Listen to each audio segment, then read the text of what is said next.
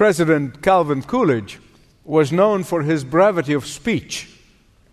He would never use three words if one word would suffice.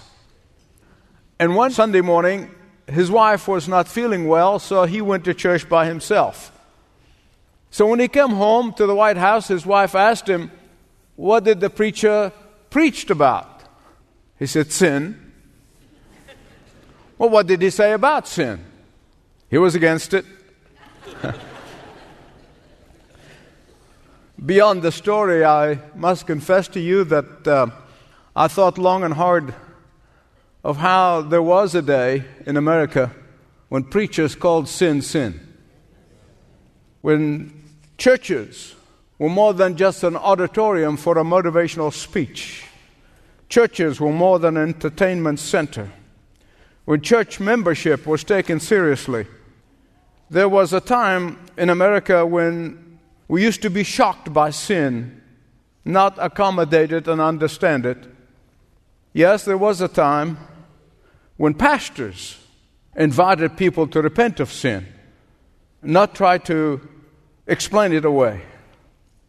A time when we blushed, when we have fallen into sin. Today, we pride ourselves on being called tolerant Christians, which means that we tolerate every sinful practice and unbelief meaning baptizing sin into the church, of not being called bigoted, meaning that we actually not only loving sinners, but we love sin. The list goes on and on and on, and while in reality, we ought to be weeping over sin. Beloved, I weep over my sin as well as the sin of others. And weeping over sin is what chapter 5 of 1 Corinthians is all about. I hope you turn to it and follow it with me. The first four chapters, we watched how the Apostle Paul began first by dealing with the intellectual sin, dealing with the philosophical sin, namely the sin of division and the sin of creating personality cult and sin of pride and, and sin of arrogance, of how they were thinking they're better than others and denying the authority of the Word of God. So he dealt with that first because that is a foundational sin. Because once pride sets in, all the other sins will follow. Here in chapter 5, after he's dealing with that foundational sin, he comes and begins to deal, beginning at 5, as a sin of the flesh. And he begins to deal with the other sins in the church, which we're going to see as we unfold this whole epistle. In chapter 5, he turns his attention to the tolerating of sexual sin in the church. In chapter 5, he turns his attention to the fact that compromising the authority of the Word of God always, always, always leads to acceptance of other sins. Now, please don't misunderstand this chapter because I don't want your attention to be focused away from the heart and the burden of the Apostle Paul. I'm not minimizing the fact, and he's not minimizing the fact that there is a sin, and he deals with it, and he names it, and he spells it out. But his biggest burden, his biggest heartache, his biggest pain comes from the fact that the church has accepted that sin and approved that sin. That's the burden of this chapter. Hear please. We sin. There are some people who may sin because they're misguided. There are some people who sin because they're misled. There are some people who sin because they're misinformed. But what makes things worse is that many in a church leadership are not lovingly admonishing such a person. Church leadership are carelessly rationalizing and excusing it instead of admonishing. And here's the crux of the problem all sins are related. Tolerating and not repenting of one sin will make us susceptible to other sins. I promise you, I promise you, today's sexual promiscuity is closely related to sexual violence and rape. And they both are related to an educational system that outlawed God from the school. All sins are interrelated. All sins are interconnected. All sins are interchangeable. Look at verses 1 and 2. 1 Corinthians chapter 5. The first thing he had to show them is that immorality is an immorality is an immorality no matter who calls it what. Until you confront this head on, you can talk about philosophy until the cows come home. It will not get us out of the pit. The Greek word that the Apostle Paul uses here is the word porneia, from which we get the word pornography. The broad definition of pornography is that sexual activities, any sexual activities outside of a heterosexual relationship in marriage. In the Corinthian church, the porneia that was taking place was incest. And here in this case, Paul is saying that even under Roman law, it is illegal. Even the pagan Rome believes that incest is a sin, and yet the believers in Jesus Christ were tolerating it. Let me give you a grammar lesson very quickly here because the tense of the verb here is very important because it indicates that this is not merely a one time sin. This is not just somebody who fell an, a short indiscretion or short affair or, or an occasional indiscretion or short lived fling. No, the tense is very important because this is a repeated offense. And there is a world of difference when somebody walking with the Lord and then fell in temptation and repent and turns back to the Lord, and then another person who continues on and on and on and accepts sin as the norm. That's what he's dealing with here. The church leadership closed its eyes. The church leadership looked the other way. The church leadership shrugged and said, Everybody does it. And the church leadership pretended that's not a problem. It's not their problem. Paul said to the Corinthian church, You should be mourning over this sin, not blessing sin. Now, I want to be very clear. This is very personal for me. The day may come, I don't know, but the day may come when they will haul me out of this place in handcuffs, but I will never shrink from calling sin sin, whether it be in my life or anybody else's life.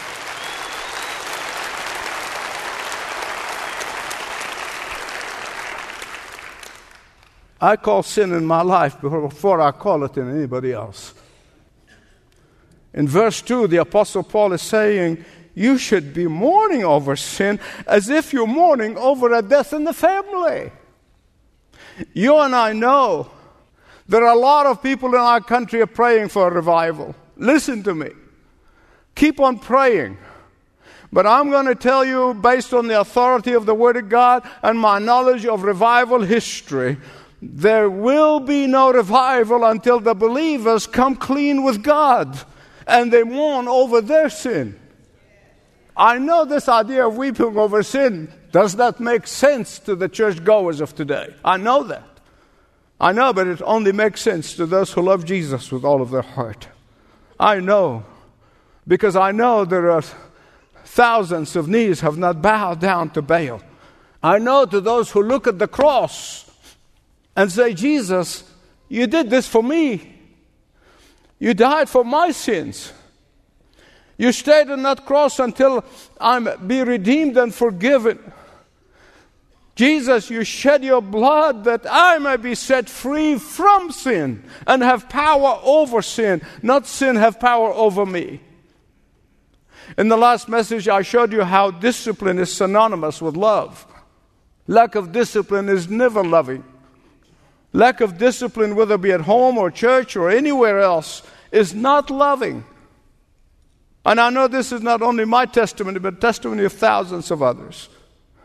Now, beloved, when sin is not dealt with, when sin is not repented of, when sin is not confessed fully, when sin is not cleansed and purged, there can be no joy of the Lord, and there can be no power in that person's life. Do not ever, ever, ever forget that the church of Jesus Christ, that's you and me and all the believers, that we are the bride of Christ. And let me tell you something if I know anything about Christ, He does not and He cannot stand anybody molesting His bride. He may patiently wait for repentance. He may patiently wait for confession. He may patiently wait for turning back to Him. But if the person or the persons refuse to repent, then that person must be let go of by the church. That's not my words. That's not, I don't make the rules. It's, it's in the book. Why? Because when he or she let go away from the cover of the Word of God, from the cover of the body of Christ, he or she is all alone. All alone. When he's totally separated from the loving support and care and fellowship of other believers. And that's what Paul means by handing over to Satan. Now, beloved, listen to me. I'm going to tell you, God knows the truth. I never read 1 Corinthians 5 5 without my eyes are moist with tears. Why is Paul taking this drastic measure of handing this persistent, adamant sinner to hand over to Satan? Well, there are two reasons for that. First of all, to bring that person to repentance. That's always the purpose, that is always the desire. But secondly, to keep the rest of the church from being contaminated. The deepest longing in our heart by taking any drastic measure should be to bring that persistent sinner to repentance. Never, never, never, never to harm or to hurt that person. But if that person stubbornly refuses to repent, then Satan will eat his lunch and dinner. Then Satan will have his way with that person. Why? Because that person has removed himself or herself from under the covering of God. That person even expected, according to that verse 5 5, may lose his life or her life so that God may save their soul. Now he's talking about a true child of God, the elect of God, the believers, the adopted by God. Many churches are now filled with non believers, so they can't even tell. But he's talking about the child of God, the one who belongs to God, adopted by the Father. Jesus said that those whom the Father has given me, I lose none. I lose none eternally. So, in order that God may save the true child from his or her own persistence in sin, He will even allow them to lose their physical life in order that their soul may eternally be saved. Here's the good news. Here's the good news. We know from 2 Corinthians chapter 2 verses 5 to 11 that both that sinner in the Corinthian church and the whole church repented. Isn't that great news? That's great news. This is the true purpose of any discipline to restore them by repentance. I'll pray to God if there's anyone here persistent in sin, have never repented of their sin, never confessed sin, today will be the day. Don't risk your life. Because if you persist in sin, if you are determined never to confess and never to repent of your sin, then you are on your own. And that's a very frightful thing. Secondly, the reason for this drastic measure, verse 6, look at it with me. It keeps the rest of the church from fully plunging into sin. Paul said, Your boasting is not good. What does he mean by this? Your boasting is not good. While the Corinthians believers were tolerating immorality of the incest in the church, They were bragging about their numbers. They were bragging about their budget. They were bragging about how many campuses they've got. They were bragging about their activities. They were bragging about their gifts. They were bragging. And while they were bragging about their large membership, they were tolerating sin. Verse 6 again. Paul said, A little leaven can penetrate and impact the whole lump of dough.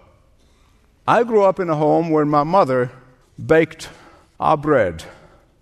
Before the day when she will bake the bread, she will bring a little leaven or yeast, and she will make a hole in that dough that she had kneaded together, and she will put that yeast and, or that leaven and cover it up, and then put the whole jar in a warm and fuzzy place always warm and fuzzy. The next morning, watch out. This thing just got so way up, exploding out of that tub. It's almost like one of those horror movies. You know, I remember a horror movie where this thing kept going, expanding and expanding and filling the kitchen and going to the living room, and people were just filling the house. Except this is not a horror movie. This is real. And this is the burden of the Apostle Paul. A wise baker knows when the dough reaches a certain height, it must be put in the oven. Why? To stop the leavening process that could ruin good bread that could feed people. Beloved, that's what happens if sin not dealt with promptly and thoroughly. God told the Israelites when they were running out of Egypt, redeemed out of Egypt, the slavery of Egypt, He said, No leaven, no leaven bread. They cannot be burdened with carrying that old life of Egypt with them. Even now, ceremonially in Passover, so many Orthodox Jews they will light a candle, and it's a ceremonial thing, but still represents going around and looking and searching for any yeast in the house and get rid of it. From which we got in Western culture, we got the April 14th spring cleaning. That's where I came from. Get rid of the yeast. Get rid of the old things. Get rid of the things that are not helpful, that are not blessing, causing the blocking of the blessing. And Paul takes a picture of this, of what happened to them, that God delivered the Israelites out of Egypt, and so as Christ delivered us and redeemed us from the dominion of sin. What is old should be left behind, and now march for the new. We don't only remember the cross on Good Friday or when we have celebrate the Lord's table, but we remember the cross every waking moment. Our Passover has been sacrificed for us, therefore, let us keep the feast. Hallelujah. Thanksgiving. In fact, the word Eucharist comes from the Greek word Eucharisto, which means thanksgiving. We are in gratitude to God and thanksgiving for the power over sin and the dominion of sin. We remember our Passover, and our Passover is passing over from eternal death to eternal life. It's passing over from darkness and hopelessness and gloom into light and hope. It is passing over from hell to heaven. It is passing over that took us from the slavery of sin into freedom of, and victory in the Son of God. My dear, dear friends, every piece of leaven that's hiding in our hearts, every piece of leaven that is in our hidden motives, every piece of leaven that is lying inside our spirits will sooner or later spill out a disaster unless we decisively deal with it biblically, confessing and repenting. Hear me right. God is not impressed by how many campus a church has. God is not impressed by how many people attend church. God is not impressed by how many people believe our doctrine. God is not impressed by any of this, but He is only impressed by obedience to His word. Why? Because just as leaven represents the old life of Egypt and must be left behind, even so, sin and the tolerance of sin represents the old nature before Christ, and we must ruthlessly remove it every day. It must not be allowed to take hold in our lives. But that's not all. God has given us the resources he has given us the resources to deal with sin on a daily basis, sometimes even moment by moment basis. He gave us His Holy Spirit and He gave us His holy book. I know some people use the old nature as an excuse, and of you probably heard the kids say, Oh, the devil made me do it. You know what I'm talking about? Well, yeah, see, the devil made me do it. It's okay when a kid says this. It's not okay for somebody who's been walking with the Lord for a long time and say, Well, you know, I just couldn't help it, it's the flesh. In fact, I, I heard a story about a man who broke the law and he appeared before the judge. And instead of throwing himself on the mercy of the court, he tried to explain to the judge that he is a believer in Jesus, but the old nature is still in him. The old man is still in him. The old nature is what really did the breaking of the law, but the new nature did not. Well, the judge was not very impressed with that argument. And normally he would have sentenced him 30 days in prison. But he ended up doubling his sentence.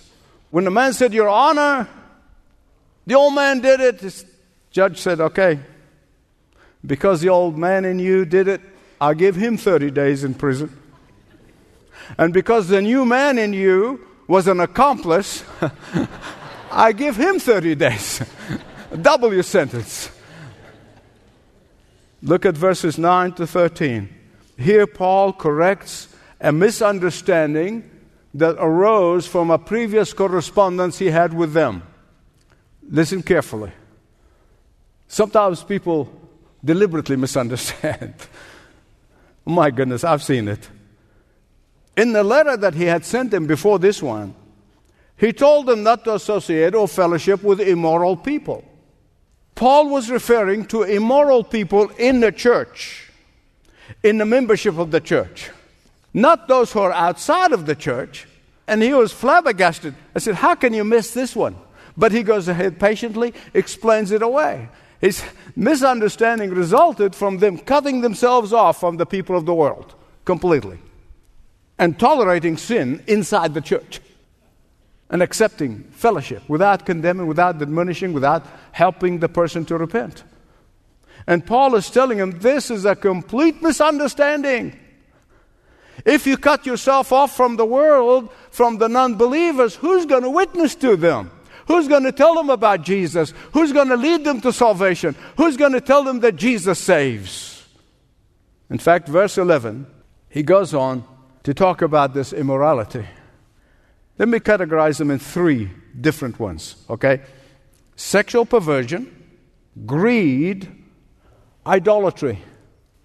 Why sexual immorality? Well, because it degrades the person who commits it on a regular basis without repentance. Because it can lead the person into bestiality why is persistent in sexual sin without repentance dangerous? Listen carefully, because sexual passion and sexual instinct should not rule supreme in our lives. Jesus should rule supreme. It is an insult to the Holy Spirit of God who is on the inside of us and ready and willing to help us overcome and get into victory when we ask Him to and don't. The person who does not appreciate the power of the Holy Spirit which is available to them will always fall in this habitual pattern of behavior, which becomes devastating. The second category here is greed. Why does he put greed on the same level as sexual immorality? Well, because a greedy person judges everything by purely materialistic standards. And our life and our future eternity is far from materialistic standards as it gets. There's something else. A greedy person is not a giver, he's a taker. You see, God is a giver, Satan is a taker. A godly person gives the greedy person takes and then takes some more. Everything God created gives. The sun shines to give us light and warmth. The trees give us fruit and shade. The rain comes down to water the seed and grow the food. Everything under Satan's control takes, takes, and then takes again and gives nothing in return. The Bible said Satan steals, robs, and plunders. The third category is idolatry. Well, you say, oh, Michael, what's idolatry got to do with me? I don't get a statue out like some of my Hindu and Buddhist friend, and bow to it. And that's idol worshiping. Please listen carefully. Listen carefully. Anything or anyone who occupies God's rightful place in my life is a form of idolatry. Sexual immorality is a sin against oneself. Greed is a sin against others. Idolatry is a sin against God. I want to tell you this story and that I pray to God will illustrate what the Apostle Paul is trying to tell us about the danger of tolerating sin and what it can do. Now, it comes from the Eskimos, and the details are a bit gruesome, but it illustrates how the devastating nature of tolerating sin and not dealing with it in repentance and purging. The Eskimos, when they want to catch wolves, they're dangerous in many ways for them. So the way they do it is they take their sharp knife and they coat it with animal blood. Then they freeze it. Then they coat it some more. Then they wait. Then they coat it some more until the blade of the knife is completely covered by frozen blood. And then the hunter fixes the knife in the ground with the blade up. And when the wolf allows his sensitive nose to the source of the scent of the blood and discovers the bait, he starts licking and licking the blood and then licking some more and licking some more. And then he licks faster and faster and vigorously, lapping the blade till the sharp edge of the blades begin tearing into his tongue. But he's oblivious to it. He's oblivious to it. His craving for blood becomes so great that he does not notice that this razor sharp sting of the naked blade in his own tongues. Neither does he recognize his insatiable thirst for blood needed to be satisfied that is being satisfied on his own warm blood. His carnivorous appetite only craves more and more and more until dawn finds him dead on the snow. No wonder Jesus said that water that this world gives is like salt water. Have you ever tried with felt thirsty and you drank salt water? The more you drink and you're thirsty and the more you drink it, looks like water and you drink it, the more you thirst. The more you thirst and the more you thirst, you'll never satisfy. But thanks be to God for the living water, the Lord Jesus Christ, who set us free from the power of sin and the dominion of sin by the power of his own blood on the cross of Calvary.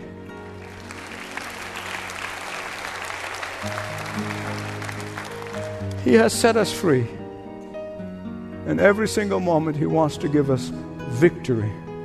The question is will you ask Him? Every time you fail, will you ask Him?